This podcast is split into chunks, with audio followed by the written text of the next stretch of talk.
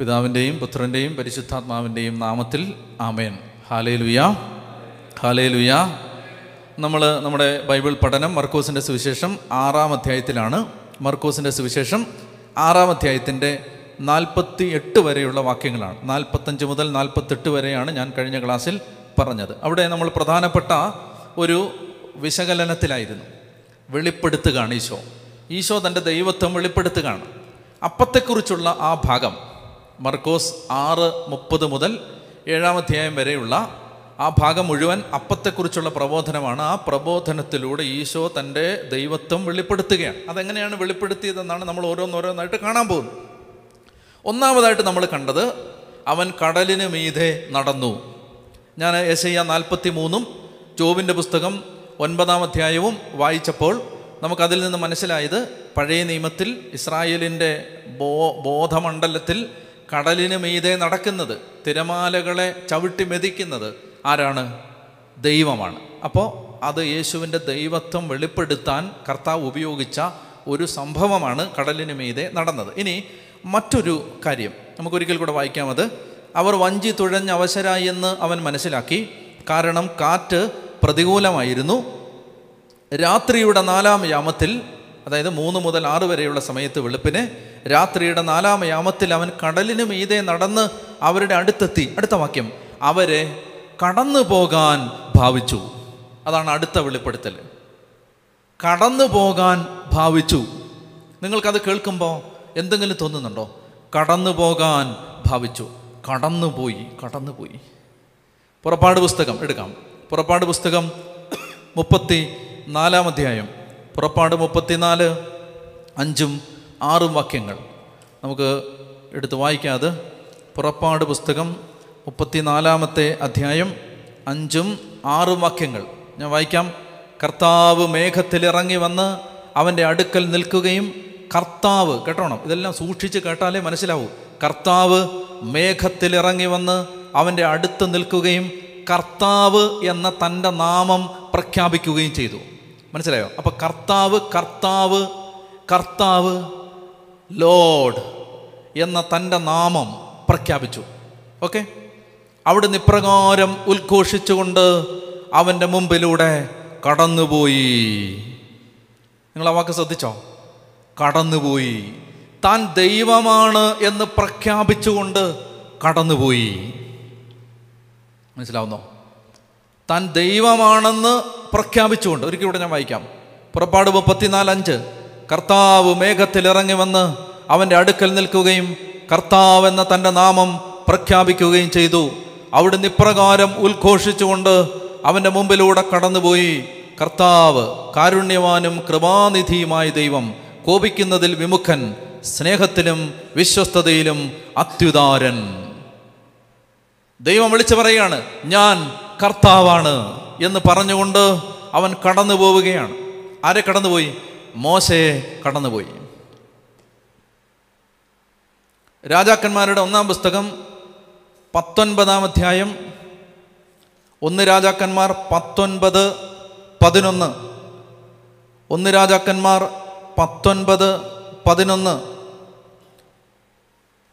നീ ചെന്ന് മലയിൽ കർത്താവിന്റെ സന്നിധിയിൽ നിൽക്കുക.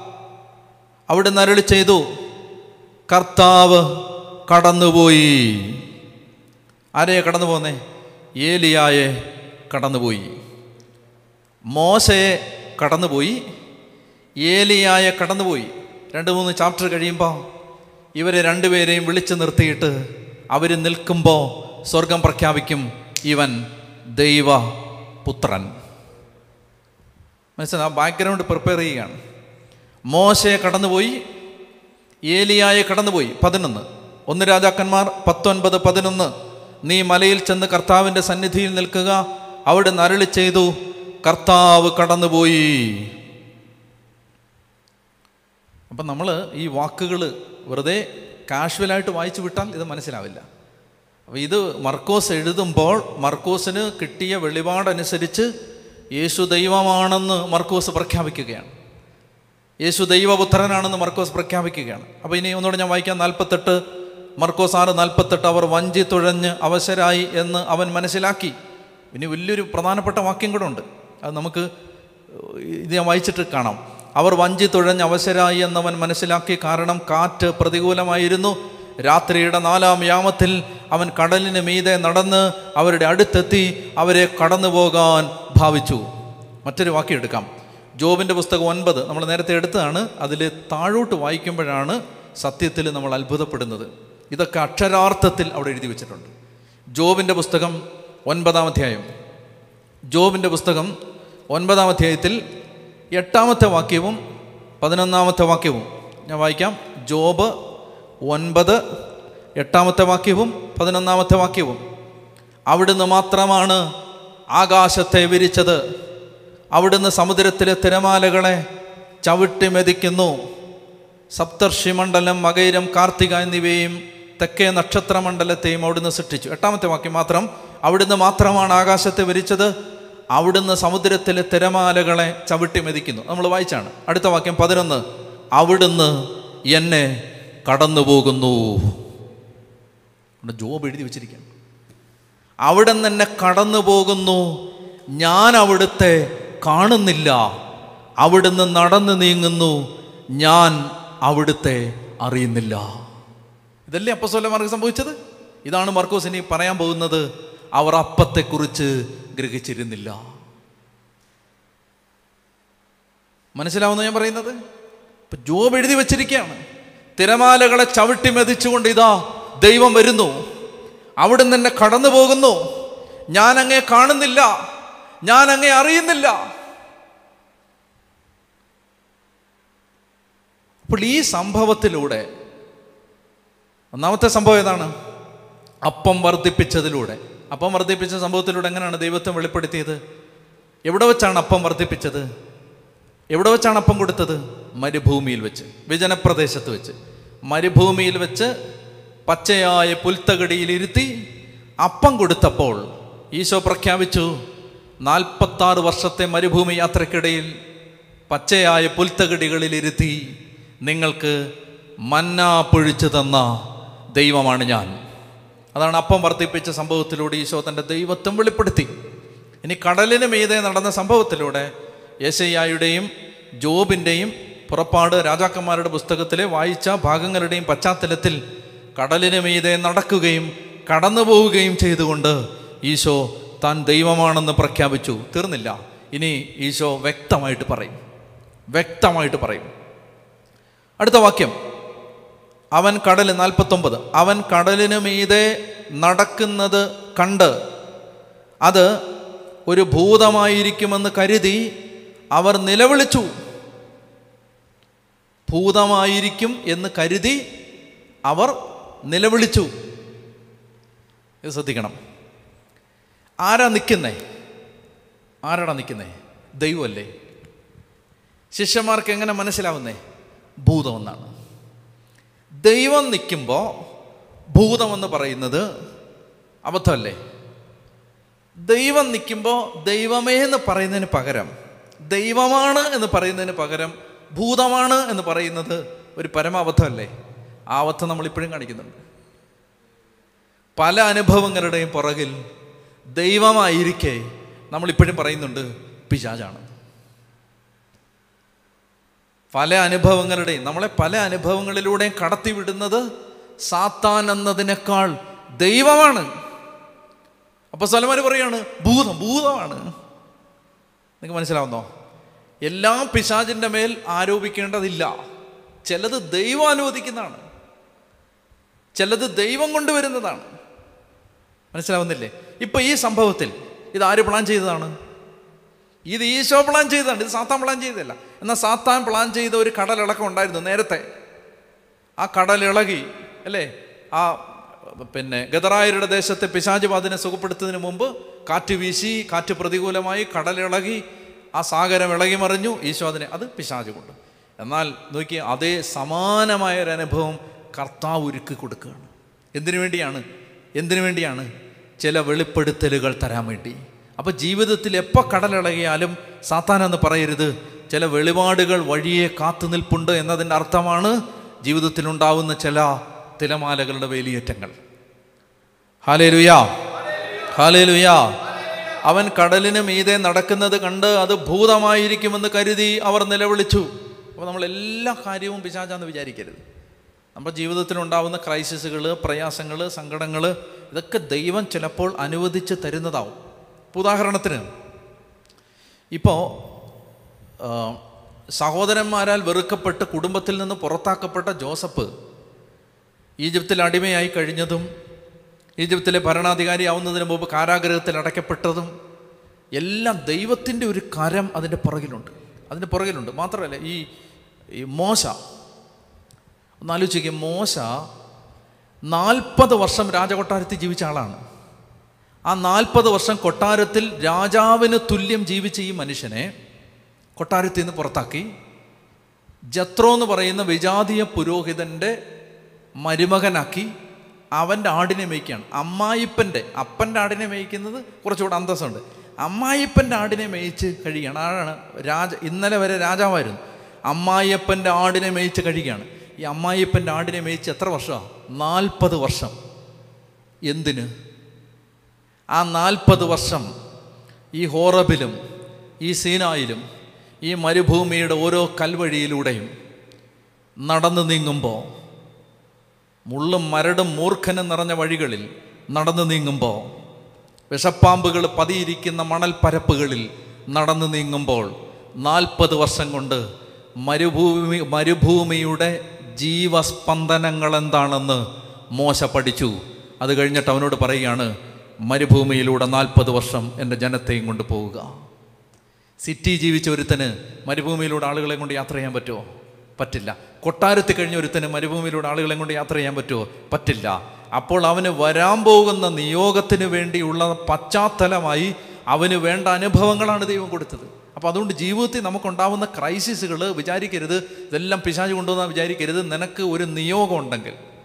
നിനക്ക് നാളെ ദൈവം നിന്നെ ദൈവരാജ്യത്തിന് വേണ്ടി ഉപയോഗിക്കാൻ ആഗ്രഹിക്കുന്നെങ്കിൽ കർത്താവ് നിനക്കൊരു വിളി തന്നിട്ടുണ്ടെങ്കിൽ ദൈവം നിനക്ക് വേണ്ടി ഒരു സ്ട്രീം കരുതി വെച്ചിട്ടുണ്ടെങ്കിൽ അതിന് വേണ്ട അനുഭവങ്ങൾ തന്ന് ദൈവം നിന്നെ ഒരുക്കും. പറഞ്ഞേ ഹാലേ ലുയാ ഹാലേ ലുയാ അപ്പൊ എന്ത് വന്നാലും ഉടനെ സാത്താൻ സാത്താൻ പിശാജ് പിശാജ് അങ്ങനെ ചെയ്തു പിശാജ് ഇങ്ങനെ ചെയ്തു പറയരുത്. ദൈവമായിരിക്കും അതിനെ പറയില്ല അവൻ കടലിന് മീതെ നടക്കുന്നത് കണ്ട് അതൊരു ഭൂതമായിരിക്കുമെന്ന് കരുതി അവർ നിലവിളിച്ചു. അവരെല്ലാവരും അവനെ കണ്ട് പരിഭ്രമിച്ചു പോയി. ഇനി കേട്ടോണേ? ഉടനെ അവൻ അവരോട് സംസാരിച്ചു ധൈര്യമായിരിക്കുവിൻ. ധൈര്യമായിരിക്കുവിൻ. ഞാനാണ് ഭയപ്പെടേണ്ട. ഞാനാണ്.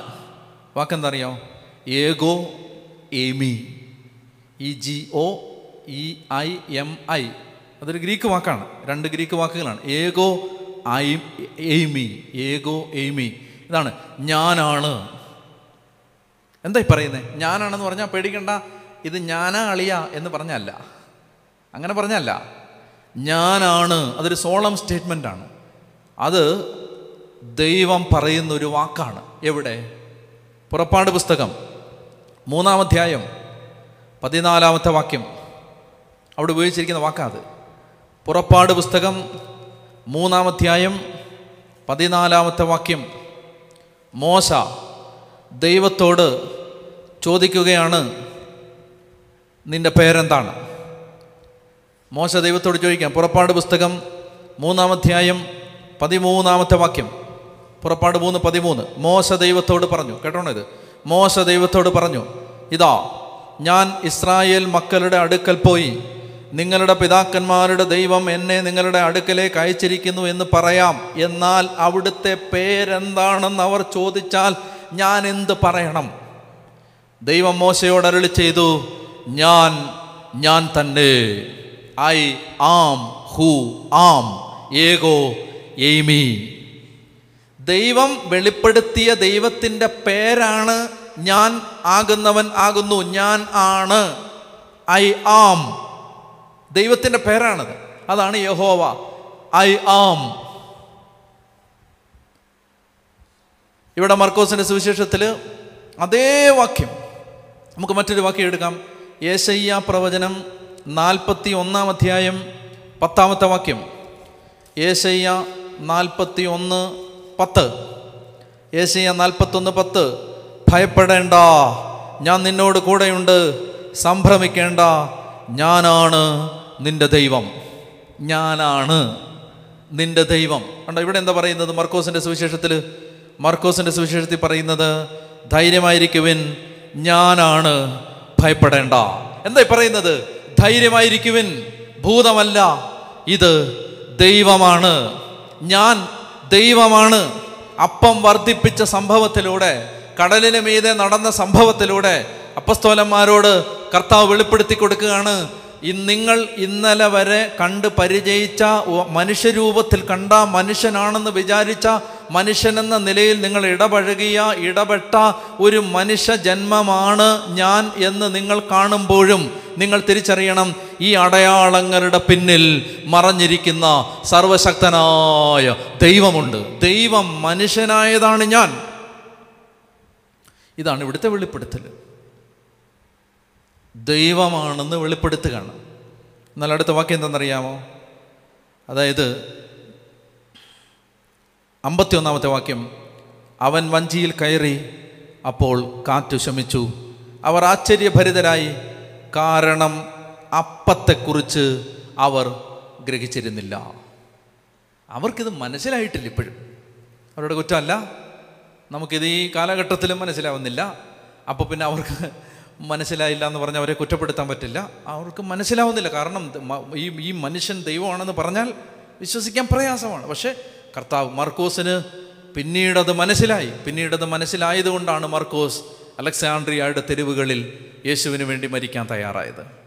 യേശു ദൈവമാണ് എന്ന് ഉറപ്പ് കിട്ടിയതുകൊണ്ടാണ് യേശുവിന് വേണ്ടി. അപ്പോൾ ഈ ഈ അപ്പത്തെക്കുറിച്ച് പറഞ്ഞു കൊടുത്തെങ്കിലും അവർക്ക് മനസ്സിലാവുന്നില്ല. ഈ അപ്പം വർദ്ധിപ്പിച്ചതിന് ശേഷം അവൻ കടലിന് മീതെ നടന്ന് അവരെ കടന്നു പോകാൻ ഭാവിച്ച് ആ രണ്ട് പ്രവൃത്തികളിലൂടെയും ഞാൻ ആകുന്നവൻ ആകുന്നു എന്ന പഴയ നിയമത്തിലെ ദൈവത്തിന്റെ പേര് അതുപോലെ പറഞ്ഞുകൊണ്ടും ഈശോ താൻ ദൈവമാണെന്ന് വെളിപ്പെടുത്തുകയാണ്. പറഞ്ഞേ ഹാലേ ലുയാ ഹാലേ ലുയാ അപ്പോൾ ഒരു കാര്യം കൂടി പറഞ്ഞാൽ നമുക്ക് ഈ ഭാഗം അവസാനിപ്പിക്കാം. അതായത് കർത്താവ് ശംസിക ഈ ഭാഗം നമുക്ക് വെളിപ്പെടുത്തി തരുമ്പോൾ ഒരു കാര്യം കൂടി നമ്മൾ തിരിച്ചറിയണം. ബത്സൈദായിലേക്കാണ് ഞാൻ നേരത്തെ പറഞ്ഞു ശിഷ്യന്മാരെ അയച്ചത്. ബത്സൈദായിലേക്ക് ശിഷ്യന്മാർ പോകേണ്ട ഒരു കാര്യമില്ല. കാരണം നമ്മൾ ഇനി കാണാൻ പോകുന്നത് അവർ ഗണേശ്വരത്തിലെത്തുകയാണ് അത് വേറൊരു ഭാഗത്താണ്. ബത്സൈദായിൽ അവരൊന്നും ചെയ്യുന്നില്ല. അപ്പോൾ ഈശോ ശരിക്കും പ്ലാൻ ചെയ്ത് the whole episode is planned by Jesus എന്തിനു വേണ്ടിയാണ്? ഈശോ ദൈവമാണെന്ന് വെളിപ്പെടുത്താൻ വേണ്ടിയിട്ടാണ്. ഇനി അതിന് തൊട്ട് താഴെയുള്ള ഭാഗം നമുക്ക് വേഗത്തിലൊന്ന് പറയാം. അൻപത്തി മൂന്ന് മുതൽ അൻപത്തി ആറ് വരെ. അൻപത്തി മൂന്ന് മുതൽ അൻപത്തി ആറ് വരെ. അവർ കടൽ കടന്ന് ഗണേസരത്തിലെത്തി വഞ്ചി കരയ്ക്ക് അടുപ്പിച്ചു. കരയ്ക്കിറങ്ങിയപ്പോൾ തന്നെ ആളുകൾ അവനെ തിരിച്ചറിഞ്ഞു. അവർ സമീപ പ്രദേശങ്ങളിലെല്ലാം ഓടി നടന്ന് രോഗികളെ കിടക്കയിലെടുത്ത് അവനുണ്ടെന്ന് കേട്ട സ്ഥലങ്ങളിലേക്ക് കൊണ്ടുവരാൻ തുടങ്ങി. ഗ്രാമങ്ങളിലോ നഗരങ്ങളിലോ നാട്ടിൻപുറങ്ങളിലോ അവൻ ചെന്നെടുത്തൊക്കെ ആളുകൾ രോഗികളെ കൊണ്ടുവന്ന് പൊതുസ്ഥലങ്ങളിൽ കിടത്തിയിരുന്നു. അവന്റെ വസ്ത്രത്തിന്റെ വിളുമ്പിലെങ്കിലും സ്പർശിക്കാൻ അനുവദിക്കണമെന്ന് അവർ അപേക്ഷിച്ചു. സ്പർശിച്ചവരെല്ലാം സുഖം പ്രാപിക്കുകയും ചെയ്തു. എനിക്ക് ഈ ഭാഗത്ത് ഒരു ഒരു കാര്യം മാത്രമാണ് പറയാനുള്ളത്. ബാക്കിയൊക്കെ രോഗികളെ സുഖപ്പെടുത്തുന്ന കാര്യങ്ങളൊക്കെ നമുക്ക് മനസ്സിലാവുന്ന കാര്യങ്ങളാണ്. ഇവിടെ ഒരു ഒരു ഒരു കാര്യം മാത്രം. അൻപത്തി ആറാമത്തെ വാക്യത്തിൽ ഇവിടെ പറയുകയാണ് ഗ്രാമങ്ങളിലോ നഗരങ്ങളിലോ നാട്ടുമ്പുറങ്ങളിലോ അവൻ ചെന്നെടുത്തൊക്കെ ശ്രദ്ധിക്കണേ ആളുകളെ ആളുകൾ രോഗികളെ കൊണ്ടുവന്ന് പൊതുസ്ഥലങ്ങളിൽ കിടത്തിയിരുന്നു. അടുത്ത വാക്യം ശ്രദ്ധിച്ചേ അവന്റെ വസ്ത്രത്തിന്റെ വിളുമ്പിലെങ്കിലും സ്പർശിക്കാൻ അനുവദിക്കണമെന്ന് അവർ അപേക്ഷിച്ചു. അതായത് ഈശോയുടെ ആ ഗാർമെന്റിന് ഒരു വിളുമ്പുണ്ട് ഫ്രിഞ്ച് വിളുമ്പ് രക്തസ്രാവക്കാരി തൊട്ടത്. ആ വസ്ത്രത്തിന്റെ വിളുമ്പ്. അതെന്താണ്? അതെന്താ? സംഖ്യയുടെ പുസ്തകം പതിനഞ്ചാമത്തെ അധ്യായത്തിൽ നമുക്കെടുത്ത് വായിക്കാം. സംഖ്യയുടെ പുസ്തകം പതിനഞ്ചാമത്തെ അധ്യായത്തിൽ മോശ വഴി ദൈവം കൊടുത്ത ഒരു കൽപ്പനയുണ്ട് ഇസ്രായേൽ പുരുഷന്മാർക്ക്. സംഖ്യയുടെ പുസ്തകം പതിനഞ്ചാം അധ്യായത്തിന്റെ മുപ്പത്തിയേഴ് മുതൽ മുപ്പത്തി ഒമ്പത് വരെ. ഞാൻ വായിക്കാം. സംഖ്യയുടെ പുസ്തകം പതിനഞ്ച് മുപ്പത്തിയേഴ് മുതൽ മുപ്പത്തൊമ്പത് വരെ. കർത്താവ് മോശയോട് ചെയ്തു എക്കാലവും തങ്ങളുടെ വസ്ത്രത്തിന്റെ വിളിമ്പുകളിൽ തൊങ്ങലുകൾ പിടിപ്പിക്കാനും തൊങ്ങലുകളിൽ നീല നാടകൾ കെട്ടാനും ഇസ്രായേൽക്കാരോട് കൽപ്പിക്കുക. ഹൃദയത്തിന്റെയും കണ്ണുകളുടെയും ചായ്വ് അനുസരിച്ച് യഥേഷ്ടം ചരിക്കാനുള്ള നിങ്ങളുടെ പ്രവണതയെ പിഞ്ചല്ലാതെ കർത്താവിന്റെ കൽപ്പനകളെല്ലാം ഓർത്ത് പാലിക്കുന്നതിന് ഈ തൊങ്ങലുകൾ അടയാളമായിരിക്കും. അതായത് ശ്രദ്ധിച്ചേ ഇസ്രായേലിലെ പുരുഷന്മാർക്കെല്ലാം മോശ വഴി ദൈവം കൊടുത്തൊരു കൽപ്പന നിങ്ങളുടെ വസ്ത്രത്തിന്റെ വിളുമ്പിൽ ഈ തൊങ്ങലുകൾ പിടിപ്പിക്കണം. അതെന്തിനാണ്? അത് നിങ്ങൾ നിങ്ങളുടെ ഹൃദയത്തിന്റെ അഭിലാഷങ്ങളെ പിന്തുടരാതെ ദൈവത്തിന്റെ കൽപ്പന അനുസരിക്കണമെന്നുള്ള റിമൈൻഡറാണ് ഓർമ്മപ്പെടുത്തലാണ്. ഈ തൊങ്ങലുകൾ ഇതിങ്ങനെ കാലിൽ തട്ടുമ്പോൾ ഓർമ്മ വരണം എന്താണ്? ഞങ്ങൾ ദൈവത്തിന്റെയാണ്. ഞങ്ങൾ ലോകം നടക്കുന്നത് പോലെ നടക്കാൻ പാടില്ല. ഈ ലോഹയിട്ട് നടക്കുന്ന നടക്കുക എന്ന് പറയുന്ന പോലെ ഉള്ളത്. അപ്പോൾ ഈ ലോഹയിട്ട് നടക്കുമ്പോൾ ലോഹയിട്ട് ഒരാൾക്ക് ഒരു ചിന്ത വരെ അറിയാതെ എന്താണ്? ഞാൻ ലോകത്തിലുള്ള മറ്റു മനുഷ്യരെ പോലെ അല്ല. എന്ന് പറഞ്ഞ പോലെ ഈ തൊങ്ങലുകൾ ഈ വസ്ത്രത്തിന്റെ അടിയിൽ പിടിപ്പിക്കുമ്പോൾ ദൈവം പറയുകയാണ് അത് നിങ്ങൾക്ക് റിമൈൻഡറാണ് എന്താണ്? നിങ്ങളെ അത് ഓർമ്മപ്പെടുത്തുകയാണ്. എന്ത് ഓർമ്മപ്പെടുത്തും? നിങ്ങൾ നിങ്ങളുടെ ഹൃദയത്തിന്റെയും കണ്ണുകളുടെയും അഭിലാഷങ്ങളെ പിന്തുടർന്ന് ജീവിക്കാതെ ദൈവത്തിന്റെ കൽപ്പന അനുസരിക്കേണ്ട ആളുകളാണ് എന്നുള്ള ഓർമ്മപ്പെടുത്തലാണ്. ഞാൻ ചോദിക്കുന്നത് കർത്താവ് ഇത് വെച്ച് പിടിപ്പിക്കേണ്ട ആവശ്യമുണ്ടോ? വസ്ത്രത്തിൽ ഈശോ ഇത് പിടിപ്പിക്കേണ്ട ആവശ്യമുണ്ടോ? പക്ഷെ ഈശോ ഇത് പിടിപ്പിച്ചിരുന്നു. കർത്താവ് അങ്ങനെ തൊങ്ങൽ പിടിപ്പിച്ച ഈ വസ്ത്രം ഇട്ടാണ് നടന്നത്. കൽപ്പന അനുസരിച്ചു എന്ന രീതിയിൽ പറയാം. പക്ഷെ അതിനേക്കാളധികം എന്റെ മനസ്സിലേക്ക് വന്ന ചിന്ത ഇതാണ്. അതായത് ഒരു യഹൂദ റബ്ബി എന്ന നിലയിൽ ഒരു യഹൂദ പുരുഷൻ എന്ന നിലയിൽ കർത്താവ് വിശ്വമിശിക ആ മതം അനുശാസിച്ച രീതിയിലുള്ള ഒരു വസ്ത്രം ധരിച്ചു. അപ്പോൾ ഇപ്പോൾ ഈ കാലഘട്ടത്തിൽ പല മനുഷ്യർ ഇപ്പോൾ ചില കാലത്ത് എന്റെ മനസ്സിലും തോന്നിയിട്ടുണ്ട്. ഇപ്പോൾ പരിശുദ്ധ കുർബാനയ്ക്ക് എന്തിനാണ് ഈ തിരുവസ്ത്രങ്ങൾ ധരിക്കുന്നത്? കാപ്പ ഇടുന്നത് എന്തിനാണ്? നമുക്ക് ചുമ്മാ സാധാരണ പോലെ നിന്ന് കുർബാന അർപ്പിച്ചുകൂടെ? തിരുവസ്ത്രങ്ങളുടെ ആവശ്യമുണ്ടോ? അതായത് കർത്താവ് ഈശോമിശിക കർത്താവ് ദൈവപുത്രനായ ഈശോ പോലും ദൈവികമായ ഒരു നിർദ്ദേശമനുസരിച്ച് ആ ഉത്തരവാദിത്വത്തിന് ചേർന്ന വസ്ത്രം ധരിച്ചു. ഒരു യഹൂദ റബ്ബിക്ക് ചേർന്ന വസ്ത്രം ധരിച്ചു. എന്നാൽ ഞാനൊരു വിപ്- വിപ്ലവം ആയിക്കോട്ടെ എന്ന് വിചാരിച്ചിട്ട് വേറൊരു വസ്ത്രം ധരിച്ച് നടന്നില്ല. സമൂഹത്തോടുള്ള പ്രതിഷേധം എന്ന നിലയിൽ വേറൊരു വസ്ത്രം ധരിച്ച് നടന്നില്ല. He accommodated himself with the system അപ്പോൾ അതിൽ നിന്ന് എനിക്ക് മനസ്സിലാവുന്നത് എന്താണ്? എനിക്ക് മനസ്സിലാവുന്നത് ഞാൻ പറയാം. ഇപ്പം നമ്മൾ കുർബാന അർപ്പിക്കുമ്പോൾ ആ വിശുദ്ധ കുർബാനയ്ക്ക് ചേർന്ന ഒരു വസ്ത്രധാരണമുണ്ട്. അത് വിശുദ്ധ കുർബാന ആയതുകൊണ്ട് അതിന് ചേർന്ന ഒരു യൂണിഫോം ഉണ്ട് ഒരു അച്ഛന് അച്ഛനന്റെ ഐഡന്റിറ്റിക്ക് ചേർന്ന ഒരു യൂണിഫോം ഉണ്ട് കുർബാന അർപ്പിക്കുന്ന പുരോഹിതന് ഒരു യൂണിഫോം ഉണ്ട് യൂണിഫോം വേണോ നിർബന്ധമുണ്ടോ? കോടതിയിൽ ഈ യൂണിഫോം നമുക്കൊരു നാണക്കേട് വരുത്തുന്നില്ല. പട്ടാളക്കാരൻ ധരിക്കുന്ന യൂണിഫോം നമുക്ക് നാണക്കേട് വരുത്തുന്നില്ല. യൂണിവേഴ്സിറ്റിയിലൊക്കെ ഡിഗ്രി കിട്ടുന്ന ആളുകൾക്ക് ഡിഗ്രി കൊടുക്കാൻ വൈസ് ചാൻസലർ വരുമ്പോൾ വൈസ് ചാൻസലർ ഇടുന്ന വേഷവിധാനം നമുക്ക് നാണക്കേടൊന്നും വരുത്തുന്നില്ല. എന്ന് പറഞ്ഞാൽ ഒരു ജീവിതാന്തസ്സിനോട് ചേർന്ന വിധത്തിലുള്ള വസ്ത്രധാരണമുണ്ട്. ആ വസ്ത്രധാരണം വിശുദ്ധ കുർബാന അർപ്പിക്കുന്ന പുരോഹിതന് ആ കുർബാന അർപ്പിക്കാനുള്ള ദൈവം അഹ്റോന് നൽകിയ ക്രമമനുസരിച്ചുള്ള അഹ്റോന് നൽകിയ നിർദ്ദേശമനുസരിച്ചുള്ള വസ്ത്രധാരണമാണ് നമ്മൾ കുർബാന അർപ്പിക്കുമ്പോൾ ഇടുന്ന കാപ്പയും തിരുവസ്ത്രങ്ങളും. ഞാൻ പറയാൻ ആഗ്രഹിക്കുന്നത് അറിയാമോ ഈ വിശുദ്ധ കുർബാന അർപ്പിക്കുന്ന സമയത്ത് ഈ തിരുവസ്ത്രങ്ങൾ ധരിക്കുന്നത് അത് എന്തുകൊണ്ടെന്ന് ആരുടെയെങ്കിലും മനസ്സിലൊരു ചിന്തയുണ്ടെങ്കിൽ അതിനുള്ള ഉത്തരം ഞാൻ പറയാം. അതായത് നമ്മൾ ലോകത്തിൽ ചെയ്യുന്ന മറ്റേതൊരു സാധാരണ പ്രവൃത്തി പോലെയുള്ള ഒരു സാധാരണ പ്രവൃത്തി അല്ലിത്? ഇത് ആരാധ്യനും പരിശുദ്ധനും സ്രഷ്ടാവും നാഥനും ദൈവവുമായ കർത്താവിന് അർപ്പിക്കുന്ന ആരാധനയാണ് എന്ന ഓർമ്മപ്പെടുത്തൽ പുരോഹിതനും ജനത്തിനും നൽകാനാണ് നമ്മൾ വ്യത്യസ്തമായ ഒരു വേഷം ധരിക്കുന്നത്. ആ ആ കാപ്പ ഇടുമ്പോൾ ഇതിടുന്ന അച്ഛന് മനസ്സിലാവും ഞാൻ ദൈവത്തിന് ആരാധന അർപ്പിക്കാൻ പോവുകയാണ് നമ്മൾ ഈ കാഷ്വൽ ആവും തോറും എന്ത് സംഭവിക്കും? ഈ സെൻസ് പോവും. നമ്മൾ ഏറ്റവും ലളിതമാക്കും തോറും നമ്മുടെ മനസ്സിൽ നിന്ന് ഈ സെൻസ് നഷ്ടപ്പെടാൻ സാധ്യതയുണ്ട്. അപ്പോൾ അതുകൊണ്ട് അത് വായിച്ചപ്പോൾ എന്റെ മനസ്സിൽ വന്ന ചിന്ത ഞാൻ പങ്കുവെച്ചെന്നേ ഉള്ളൂ. അപ്പോൾ അത് ഒരു ഒരു മതവ്യവസ്ഥയുമായി ചേർന്ന വസ്ത്രധാരണം നമ്മൾ നടത്തുന്നതിൽ ഒരു നാണക്കേടിന്റെ ആവശ്യമില്ല. അത് നമ്മൾ ദൈവത്തോട് കാണിക്കുന്നൊരു ബഹുമാനത്തിന്റെ ഭാഗമാണ്. പ്രത്യേകിച്ച് തിരുവസ്ത്രങ്ങൾ. അതൊക്കെ നല്ലത് ഉപയോഗിക്കണം എന്നാണ് എന്റെ അഭിപ്രായം. നല്ലത് ഉപയോഗിക്കണം. നമുക്ക് ഏറ്റവും നല്ല ഷർട്ടും ഏറ്റവും നല്ല ടീഷർട്ടും ഏറ്റവും നല്ല ജീൻസും ഏറ്റവും നല്ല പാന്റും നമുക്ക് ഉപയോഗിക്കാമെങ്കിൽ ഏറ്റവും നല്ല കാപ്പയും ഉപയോഗിക്കണം. മനസ്സിലായില്ലേ? നമ്മുടെ മുറിയും നമ്മുടെ വീടും നമ്മുടെ പരിസരങ്ങളും ഏറ്റവും മോടി പിടിപ്പിച്ച് ഇടാൻ നമുക്കറിയാമെങ്കിൽ പള്ളികൾ ഏറ്റവും നന്നായിട്ട് പണിയണം. ആരാധനാലയങ്ങൾ. അനാവശ്യ ആഡംബരങ്ങൾ ഒഴിവാക്കുന്ന കാര്യങ്ങളല്ല ഞാൻ പറയുന്നത്. അത് ഒഴിവാക്കുക തന്നെ ചെയ്യണം. പക്ഷേ ഇതിനകത്തൊക്കെ നമ്മൾ എപ്പോഴും ഈ ലുബ്ധ പിടിക്കുന്നതിനകത്താണ് ഈ വക കാര്യങ്ങളിലാണ്. നമ്മൾ അയ്യായിരം രൂപയുടെ ജീൻസ് ഇടുകയും നമ്മൾ കീറാറായി കാപ്പ ഇടുകയും ചെയ്യുന്നത് അതൊരു വിരോധാഭാസമാണ്. അല്ലെങ്കിൽ നമ്മൾ കീറിയ പാന്റ് ഇട്ടിട്ട് കീറിയ കാപ്പ ഇട്ടാൽ കുഴപ്പമില്ല. അപ്പം ഞാൻ പറയുന്നത് അങ്ങനെ ഒരു സെൻസ് ഈ കാലഘട്ടത്തിൽ വളർന്നു വരുന്നതുകൊണ്ട് ഞാൻ പറയുകയാണ് തിരുവസ്ത്രങ്ങളൊക്കെ ധരിക്കണം തിരുവസ്ത്രങ്ങളോട് ആദരവ് പുലർ അതിനകത്തൊന്നും കോംപ്രമൈസ് ചെയ്യരുത് തോന്നുന്ന പോലെ ഷോളൊന്ന് ചുറ്റി കുർബാനയൊന്നും ചൊല്ലരുത് മറിച്ച് അത് അതിനെ ഗൗരവത്തിൽ കാണണം.